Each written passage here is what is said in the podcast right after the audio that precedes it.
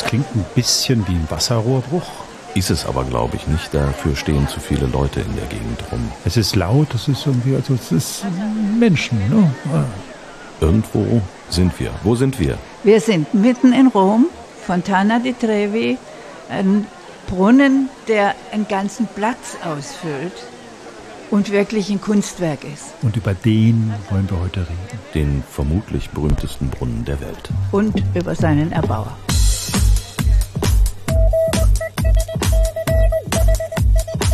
Geschichtsmacher. Von Autorinnen und Autoren des Zeitzeichens.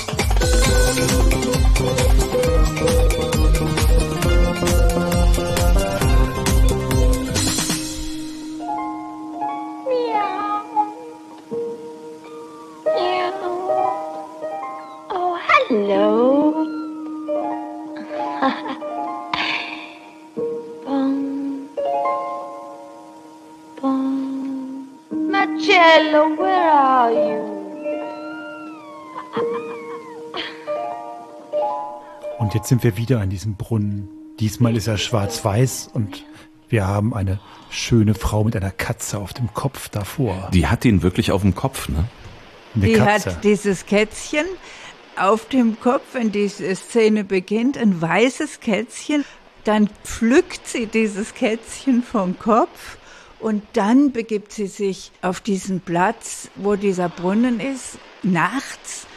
Und es ist natürlich, es Sprache. verschlägt ihr die Sprache. Und das ist auch so. Also wenn man diesen Brunnen sieht, selbst wenn man weiß, dass es ein großer Brunnen ist, jedes Mal, wenn du dich dem näherst, denkst du wieder, "Ah", kriegst du so einen Schreck. Und sie sagt, My goodness.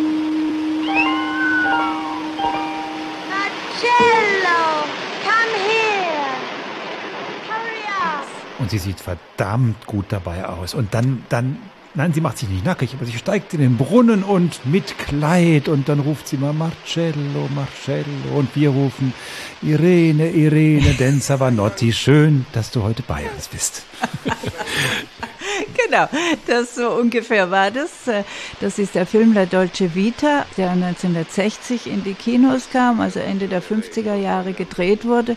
Und wenn sie da so in diese Fluten steigt, dann ist sie natürlich sehr erotisch. Und die Liebesszene, die dann kommt, Marcello, Marcello Mastroianni, der saß vorher noch auf der Steinbank um den Brunnen rum, die auch jetzt noch da ist, hat ein äh, Espresso in der Hand, also er sitzt so ein bisschen eigentlich verloren da und steigt dann zu ihr ins Wasser und sie küssen sich, aber es ist doch eine sehr schüchterne Szene irgendwie, also die, aber gut, wir sind Ja, und 60 plötzlich Jahre ist dann später. Tag, ne? Und plötzlich ist Tag und es steht, äh, die latschen eigentlich dann mehr aus diesem Brunnen, als dass sie steigen.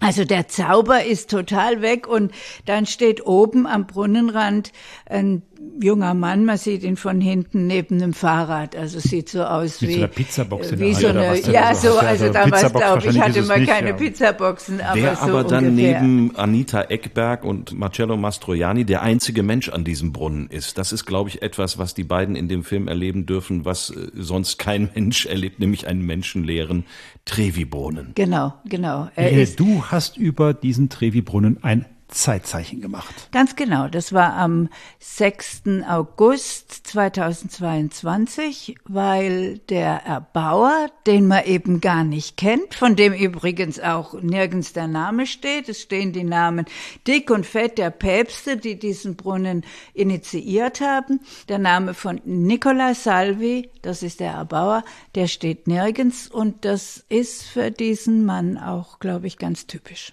Und du hast nachgeguckt, ob der Name irgendwo steht. Ich habe selber geguckt und habe aber den Experten, den ich ausfindig gemacht habe, das ist sicher derjenige, der wahrscheinlich auf der ganzen Welt diesen Nicola Salvi jetzt in unserer Zeit am besten kennt, der hat mir versichert, dass der Name nirgends steht. Du bist also für ein Zeitzeichen, eine Sendung des Westdeutschen Rundfunks, die täglich läuft und an historische Ereignisse erinnert und eine Viertelstunde lang ist. Dafür bist du nach Rom gefahren und Ganz hast genau. sozusagen äh, gebadet hast wahrscheinlich nicht im Trevi-Brunnen. Nein, das aber darf du bist man bis nicht. hingefahren. Ja. Ich bin bis hin, ich bin auch bis an Rand und dann war ich auch äh, drei, vier Mal da in diesen drei Tagen, weil ich mir es erstmal selber noch anschauen wollte. Ich muss sagen, ich war vorher schon mal in Rom, war aber eine oder bin eine bis dahin der Touristinnen, die denken, nee, Trevi-Brunnen, das ist so eine Touristenfalle. Ja, da geht man nicht hin. Da gehen die Busreisenden hin. Ja, muss sagen, ein bisschen snobby, also deutlich snobby. Aber tatsächlich eben habe ich gelernt, dass es ein großes Kunstwerk ist. Du hast diese Reise privat bezahlt. Ja, Also genau. Das Zeitzeichen ist eine Sendung des öffentlich-rechtlichen Rundfunks. Damit haben wir nichts zu tun. Wir sind ja die Geschichtsmacher. Wir reden aber immer wieder mit Autoren des Zeitzeichens. Hat der Sender das bezahlt? Nein. Du hast es einfach so gemacht. Du hast dein Geld zusammengekratzt und hast eine Reise nach Rom gemacht. Genau. Wie schön, weil du mehr über Herrn Salvi erfahren wolltest. Ja, ich fand es einfach jetzt äh, toll, über diesen Brunnen was zu erfahren. Ich fand es äh, schön, dass ich den Experten, der selber auch nicht in Rom lebt, sondern in den Marken, das ist da so an der Wade des Stiefels, ja, also Ancona, da die äh, östliche, die Adria-Seite. Und der hat sich an diesem Tag im Juli, knallheißer Tag, um fünf Uhr früh in einen Bus gesetzt, um um halb neun in Rom am Bahnhof Termini zu sein. Und dort hattet ihr dann das Rendezvous Yes. und seid zum Brunnen. Genau, wir sind dann äh, gegangen. Auch im Übrigen, es gibt ja natürlich so eine Binse wahnsinnig viele Brunnen in Rom. Die meisten sind älter als der Trevi-Brunnen. Wir sagen vielleicht erst schon mal kurz, es kommt nachher gleich nochmal. Zeitzeichen, wie du schon sagtest, hat ja immer einen Stichtag und das war der Geburtstag von Herrn Salvi äh, am 6. August im Jahr 1697, also 325 Jahre her, ist er geboren. Und die viele andere Brunnen sind in dem 17. Jahrhundert, in, in dessen Ende er geboren ist, überhaupt gebaut worden von einem Herrn Bernini. Den findet man in Rom überall. Den- der ist allgegenwärtig. Der ist absolut allgegenwärtig und der hat viele Brunnen gebaut und auf dem Weg eben vom Bahnhof Termini, jetzt komme ich zu unserer Geschichte zurück, äh, Cristiano Marchegiani, so heißt der Experte und ich, wir sind da also gegangen und da ist, geht man schon eine Straße, die heißt schon Straße der vier Brunnen und da sind auch mehrere Brunnen äh, von Bernini. Und dann kommt man in die Gegend, wo der Film Dolce Vita, aus dem wir eben den Ausschnitt hörten, gedreht worden ist. Jetzt für die Leute, die weder den Film Dolce Vita gesehen haben, noch vielleicht mal in Rom gewesen sind, um sich den Brunnen anzuschauen, ähm, warum, du hast ja eben selber gesagt, es gibt tausende von Brunnen in Rom. Warum ist der denn jetzt so berühmt? Also was macht den aus? Also erstmal die Größe. Er ist 50 Meter so im Durchmesser, ist ein ganzer Platz, der ausschließlich dieser Brunnen ist. Da ist eben nur noch dieser Rand und, und wo die Menschen sich heute drängen. Und sogar Nicola Salvi hatte schon das in seinen Plan eigentlich einbezogen, dass Menschen darum äh, da dazugehören zum Gesamtbild. Ja, und Cristiano Marchegiani, Kunsthistoriker, spricht von einem Gesamtkunstwerk und nimmt auch das deutsche Wort Gesamtkunstwerk, weil es ist so, äh, er sagt, dass alle Sinne davon angesprochen werden. Und wir können vielleicht jetzt mal hören, wie er selber beschreibt, wie er seinen ersten, als er das das erste Mal sah, da war er als Junge in Rom. La prima volta che ho visto la fontana mh, ed è stato sicuramente un'emozione grandissima perché Der gefühlsmäßige Eindruck war überwältigend. Er ergreift Besucher jeder Art, von dem Jungen, der noch keine Ahnung hat, bis zu dem Experten, der die Geschichte all dieser Monumente und Denkmäler studiert. niente ancora alla, alla persona che invece ha studiato molto questi monumenti. Eh, Per tutti è sempre una grande sorpresa, ogni volta una grande emozione. Es ist jedes Mal wieder eine große Überraschung und sehr bewegend. Es ist immer wieder ein großes Geheimnis, wie es alle umfassenden Kunstwerke haben. Ein Gesamtkunstwerk. Gesamtkunstwerk come questa ehm, hanno da esprimere. Ein Gesamtkunstwerk, das deutsche Wort. Was macht es zu einem Gesamtkunstwerk? Beschreibt doch mal, was sieht man denn da eigentlich, wenn man davor steht? Also zunächst mal, es ist ein, hinter dem Brunnen ist ein Palast und es sieht aus, als würde der Brunnen tatsächlich aus diesem Palast rauskommen. So ist es auch gebaut mhm. worden. Also als Nicola Salvi äh, dann um 1720 ungefähr, äh, 1730 vielleicht damit begann, war stand da schon ein Palast und dann hat er künstliche Felsen da dran gebaut. Dann sind Statuen die alle das Wasser symbolisieren. Da ist eine Neptunstatue, dann ist äh, links unterhalb von äh, dem Neptun ein Pferd, was sich aufbäumt, was also die zerstörerische Kraft des Wassers bedeutet. Und daneben ist ein friedlicheres Pferd, was die lebensfreundliche Kraft des Wassers symbolisiert. Gesamtkunstwerk auch, weil der Klang, den wir ja eben auch gehört haben, mit zu dem Werk dazugehört. Also das sind kleine Wasserfälle innerhalb dieses Brunnens, so dass er natürlich, ja, dass immer das Rauschen zu hören ist und äh, dann noch verschiedene Wassertiere, Muscheln. Und eben es ist diese Größe, die überwältigend ist. Also ihr seid dann beide da zu diesem Brunnen hingegangen und ähm, was war der Eindruck? Touristennepp oder doch Kunstwerk? Nein, nein, großes Kunstwerk, großes Kunstwerk. Wenn man sich damit näher beschäftigt, natürlich auch die Statuen sind ja weiß, also in hellem Marmor ähm, und sind, sind großartig gearbeitet und diese künstliche Landschaft, die, wie Herr Mankegiani sagte, äh, sich an der idealen Landschaft, die die Dichter besungen haben, orientiert, die arkadische Landschaft. Nein, nein, das ist ein großes Kunstwerk, das ist gar keine Frage.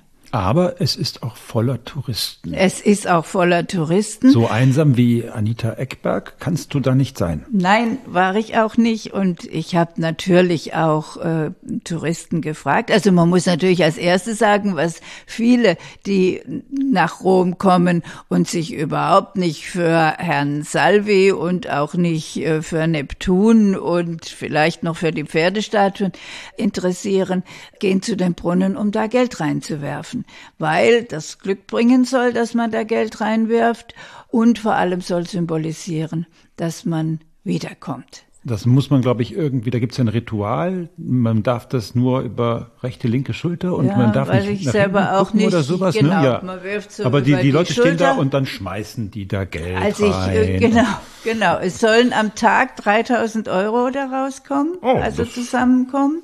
Da hat sich die äh, römische Stadtregierung wahrscheinlich eine schöne Story ausgedacht, dass das äh, Glück bringt und einen wieder nach Rom zurückbringt. Gut, auch das. Und hat aber das ist, 3000 glaub ich, Euro auch so alt. Ja, ja. Ähm, es heißt, äh, dass das der Caritas zugute käme. Aber das heißt, da, da steigt jemand in den Brunnen und sammelt das dann ein. Ja, ne? ja, Abend, nachts wird es, äh, so lange habe ich nicht ausgeharrt, aber es wird regelmäßig äh, Und eingesammelt. danach kommt Anita Eckberg und badet wieder und am nächsten Morgen ist alles wieder wie vorher. Täglich grüßt das Murmeltier, ja. Und, nein, nein, und tagsüber darf man, darf, also dürfte heute auch Anita Eckberg da sicher nicht rein. Da- da- äh, da- stehen da- überall, also an einer Stelle, die so auf dem Straßenniveau ist, was oberhalb des Brunnens ist, also vielleicht drei, vier Meter höher, wo man einen schönen Blick auch über den ganzen Brunnen hat. Da stehen immer Polizisten, Polizistinnen auch und pfeifen immer so ein Doppelpfiff, wenn sich jemand dem Brunnen nur, also der, Wasserfläche nur nähert. Hast du versucht? Nein, ich nein, nein, ich war doch hier die die freundliche, äh, schüchterne Reporterin, aber ich habe gesehen, wie andere das äh, zurechtgewiesen wurden. Dieses Vorbild dieser schönen Frau aus La Dolce Vita, das ist schon, man möchte da rein. Man oder? möchte da rein. Das Wasser sieht doch natürlich. schön aus. Ja, Wahnsinn, das sieht also ganz So rein. bläulich, ne? Gut, das weil er gestrichen ist, bläulich der Untergrund, aber klar, ist, man möchte da rein, natürlich. Zumal es also, als ich dort war, affenheiß war und äh, schon das hätte gut getan. Aber Aber jedenfalls, ich habe natürlich, äh, wollte euch ja auch und für die Sendung im WDR auch ein paar Stimmen von Menschen mitbringen. Hab einige gefragt, manche sagten, nee, sie können nur Spanisch. Deutsche habe ich lustigerweise gar nicht getroffen, die jetzt da standen, aber äh, einen Herrn aus Holland, der auch eine schöne Geschichte hat. No, I'm actually here for the second time. Now with my daughter. And the first time I was here for my honeymoon. So uh, I had to come over again and show my daughter these great things as well. It's very special. Lovely. Yes. Did you throw um, some money into it? To come Yes, we did. We did. Yeah, for sure. Yeah. And you did come back. Yeah, I did come back. Yeah, and we threw in uh, some money again. My daughter did this time. So that's nice. Also der Herr erzählt, dass er auf seiner Hochzeitsreise zum ersten Mal in Rom war und Geld in den Brunnen geworfen hat. Und siehe da, er ist wiedergekommen eben mit seiner Tochter, um ihr das zu zeigen. Und die hat dann auch Geld reingeschmissen. Es ist auch äh, lustig zu beobachten, wie viele wahrscheinlich, also ich meine Araber, Iraner, Familien, also aus der ganzen Welt da äh, stehen und dann sich zum Foto hintrapieren. Also man hat schon auch was zu sehen als äh, die. Es ist eine Menge los. Es ist eine Menge los. Menschen aus der ganzen Welt stehen da um diesen Brunnen rum. Ja, Und nach Rom möchte man ja auch wiederkehren. Hast du auch eine Münze reingeworfen? Diesmal nicht. Ah, nee. Ah, ich weiß, ich komme Ah, nach nee. Rom. Münze hin oder her. Ich war tatsächlich, ist auch ein bisschen seltsam, aber ich war, ich hatte es mir vorgenommen und war dann aber mit der Frage, wie finde ich Gesprächspartner, wie spreche ich mit Herrn Marchegiani, war ich so absorbiert von den großen Fragen der Kunstgeschichte, dass ich meine Münze vergessen habe. Aber ich komme da wieder, da gibt's überhaupt keine Sorge. Wie sah es denn eigentlich, bevor dieser Brunnen da war? Ich meine, du bist ja dann eingetaucht, nicht ins Wasser, sondern in die Geschichte dieses Brunnens. Und die Frage ist ja, okay, der sieht zwar toll aus, der kommt aus diesem Palast raus, ist sicherlich ein Augenschmaus, man möchte drin baden, aber was war vorher da und warum wurde er gebaut? Es war so, dass es eine Wasserleitung schon um das Jahr um Christi Geburt, also unter dem Kaiser Augustus, dem, was wir das Jahr Null nennen könnten, was es ja bekanntlich nicht gibt, also um die Zeitenwende rum, wurde Wasser aus den Abruzzen, also aus dem nahegelegenen Gebirge, äh, in die Stadt Rom gebracht auf dieser Wasserleitung, einem Aquädukt eben. Und es war besonders reines Wasser. Und deshalb heißt der Platz auch Trevi-Brunnen, weil drei Wege, Trevi, ähm, dahin führten. Nicht alle Wege führen, doch alle Wege führen nach Rom, aber nur drei Wege zum Trevi-Brunnen. Okay. Genau so. und genau kann man sich so merken, ist drei es. Wege, Trevi, Trevi. Genau. Als im Gegensatz zu Tutevi. Wenn Ja, man, sonst hieß sonst er Tutevi-Brunnen. Tutevi. Aber Das das, Das wäre aber auch albern. das wäre Quatsch. total albern. So, Also, Trevi der ist wesentlich besser. So, also es, das Wasser kommt aus den Abruzzen. Genau, und es war ein besonders reines Wasser, das war auch Trinkwasser. Es war so, dass dann im Mittelalter diese ja, wahrscheinlich selbst ein römischer Aquädukt, was von den besten und sorgfältigsten Handwerkern des römischen Reiches erbaut wurde, wird irgendwann mal ein bisschen brüchig und im ja, Spätmittelalter, ne, nach der Renaissance im Jahr 1700 rum, äh, war das eben nur noch ein Rinnsal, was die Stadt erreichte. Und da war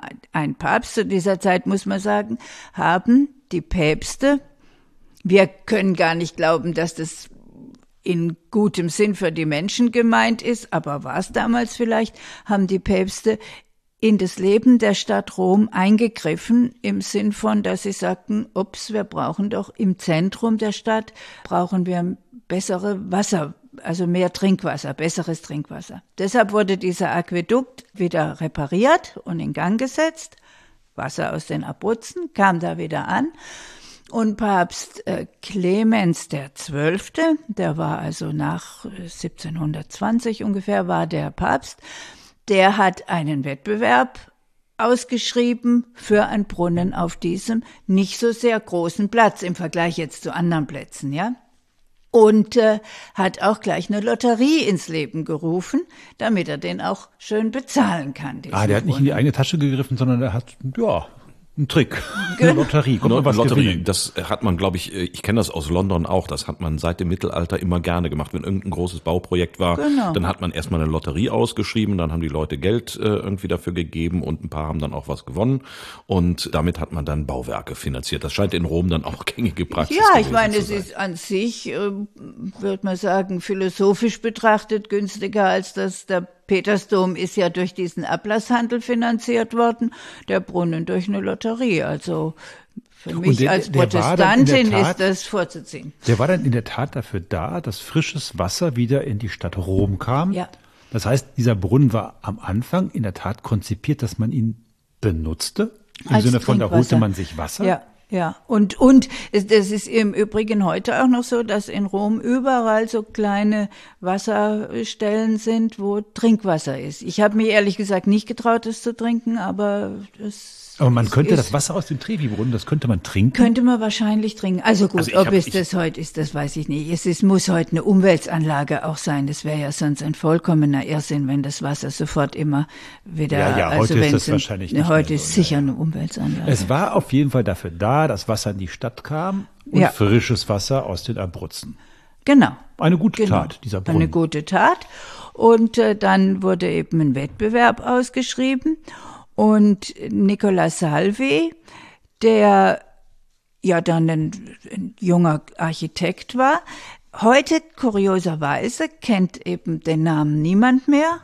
Bernini Wir kennt jeder. ja schon, Bernini kennt jeder. Michelangelo, der die Kuppel auf dem St. Peters, auf dem Petersdom gebaut hat, kennt sowieso auch jeder.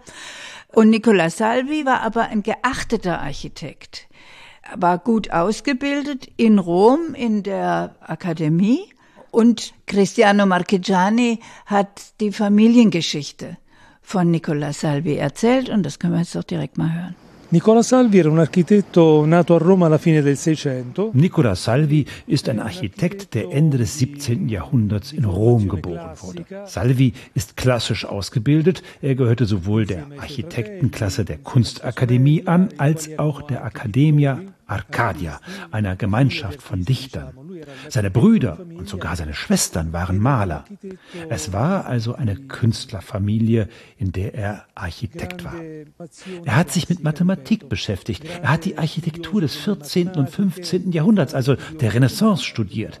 Er hat den klassischen Architekten Palladio verehrt und natürlich Michelangelo. Wenn wir uns jetzt vorstellen, wie sieht Rom aus in der Zeit, in der Nicola Salvi aufwächst? Wir sagten ja schon, das ist Beginn des 18. Jahrhunderts, also 1720 ist er ja dann ein junger Mann. Erstens wird Rom überragt von der Kuppel, die Michelangelo gebaut hat, der Kuppel des Petersdoms. Dann gibt es überall die Plätze, die, du sagtest es schon, Bernini gebaut hat. Bernini war auch sowohl Architekt als auch Bildhauer. Und zum Beispiel der große Brunnen, wunderbarer Brunnen an der Piazza Navona, äh, der vier Flüssebrunnen, wo die vier Flüsse der damals bekannten Kontinente auch von Figuren dargestellt werden.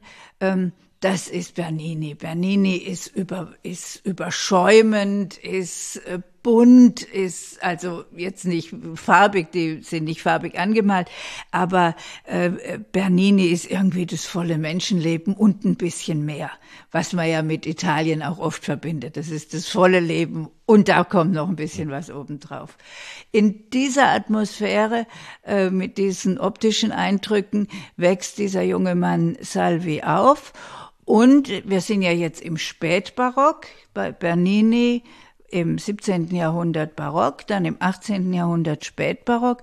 Da äh, findet er eine ganz eigene Bildsprache, Sprache für diesen ähm, Brunnen, die nicht so voluminös ist wie Bernini, auch äh, bescheidener, wenn man so will.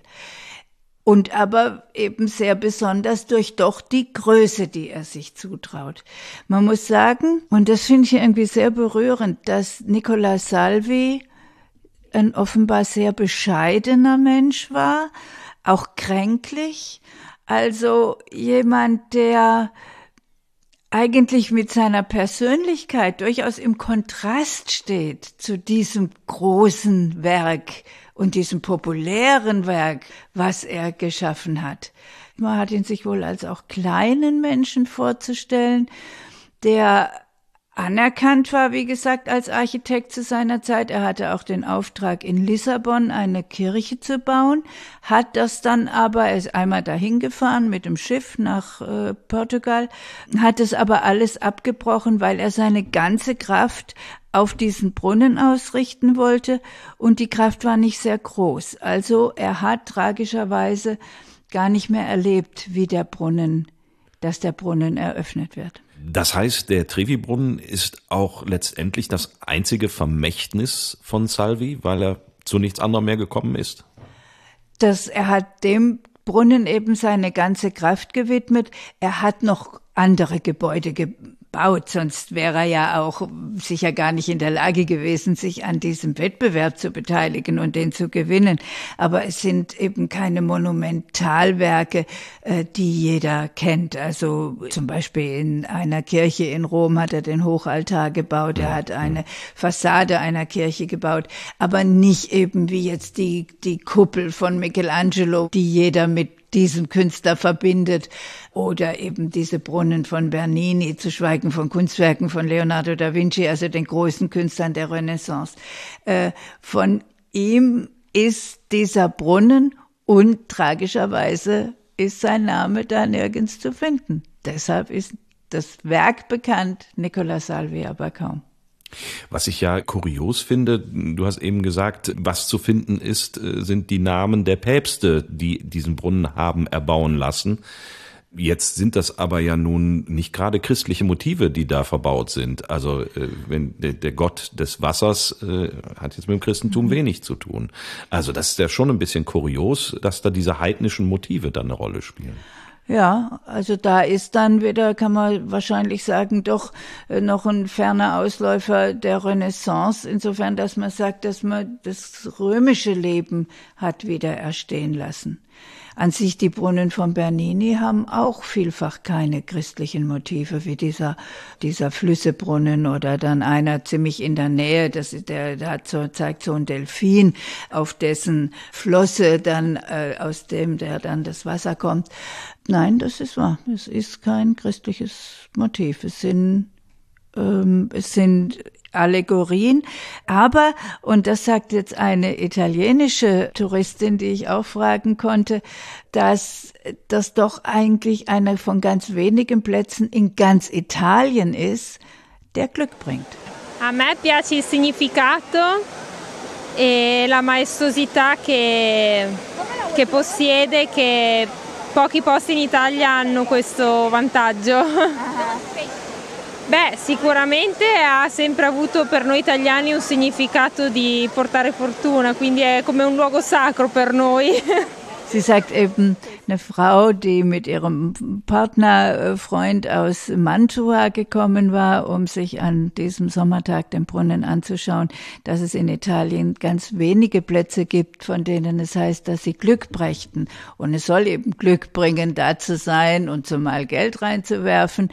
Und deshalb sei die Fontana di Trevi für Italiener eigentlich ein heiliger Ort, weil er eben Glück bringt. Ein und sie war wirklich, sogar. ja, sagte sie, un Logo Santo. Da hat dieser Bernini so ziemlich jeden Platz in Rom gestaltet und jetzt macht dieser Salvi ein und das wird der heilige Ort. Er muss ja irgendwas Besonderes gehabt haben, dieser Salvi.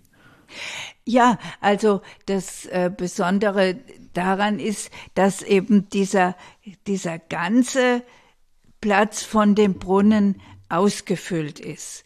Und wir hatten den Namen Bernini jetzt schon öfter erwähnt. Das muss man auch, weil er eben Rom, so wie du sagst, sehr äh, geprägt hat. Vor allem dadurch, dass er der Architekt des Petersplatzes ist. Ja, der Petersdom wurde vor Bernini gebaut, aber dann hat er diesen wunderbaren Platz, der so, also diese Säulenhallen, Kolonnaden die Kolonnaden, mag, genau, ja. in der Mitte der Obelisk.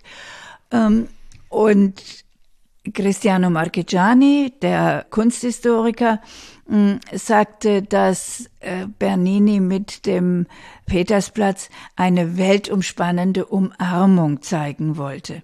Was ich einen sehr schönen Gedanken finde, ist, oder eine sehr schöne Tatsache, dass zu dessen Zeit, also im 17. und dann bis ins 18., 19. bis ins 20. Jahrhundert, der Petersplatz von Häusern umstanden war so dass, und das war auch Berninis Plan, Menschen durch enge Gassen sich diesem Platz nähern und der sich dann öffnet. Das hat natürlich nochmal eine ganz andere spirituelle Kraft, als so wie er heute aussieht. Ecco, la piazza di Bernini per uh, un architetto come mm, il nostro Salvi. Mm, Der Petersplatz von Bernini hat einen Architekten wie unseren Nicolas Salvi sehr inspiriert. Auch er wollte einen Raum schaffen, der dem Leben in vieler Hinsicht diente. Er wollte nicht nur ein Denkmal erbauen, er wollte mehr. Einen Raum der Gemeinschaft, einen Raum der Begegnung, einen Raum des blühenden Lebens. Es gelang ihm, diesen relativ kleinen Platz zu etwas zu machen, was einmalig ist auf der Welt. Hier ist das Leben dem Alltag ein bisschen enthoben. Una vita diversa dalla quotidianità, una vita mm. Wir kennen solche Eindrücke vor allem aus Träumen. Räume, in denen die Kunst mit der Natur verschmilzt. Die Architektur verwandelt sich in Formen der Natur. Da gibt es künstliche Felsen, also Kunst, die Natur, die Musik sogar, weil die verschiedenen Wasserfälle ein Klangerlebnis schaffen. Also dieser Raum spricht alle unsere Sinne an. Natürlich würde man diese Skulpturen und Felsen gerne berühren.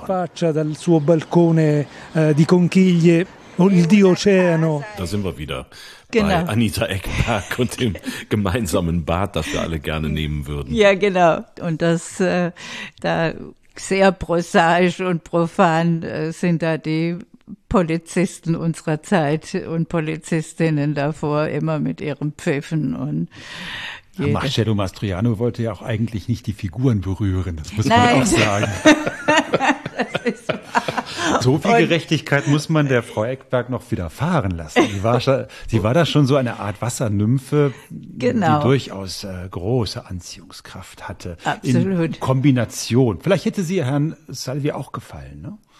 Vielleicht. Also ich meine, sie wirkt ja so, äh, ja, wie eine Wassernymphe, wirkt sehr, sehr groß, großer Busen, große, äh, schulterfreies Kleid. Also, und Herr Salvi wird ja als sehr schmal und schmächtig beschrieben. Oh je. Also, Was ein genau. Paar. Wir wissen nicht, ob es diese Begegnung gegeben hätte.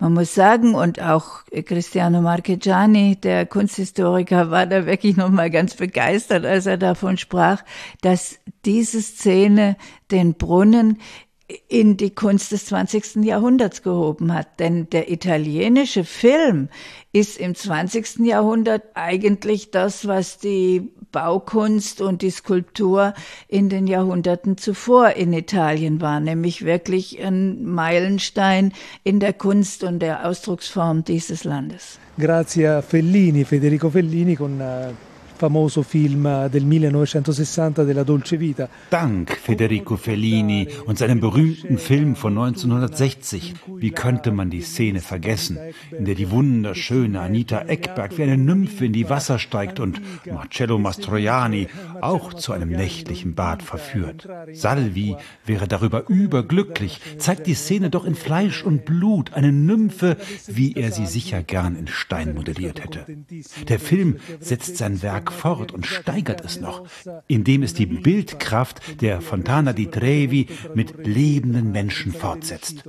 Er schafft hier eine Verführung, eine ewige Verführung. La seduzione del luogo, che è una seduzione che, che mm, eterna. Großes Kino im wahrsten Sinne des Wortes, in Stein und in Bild.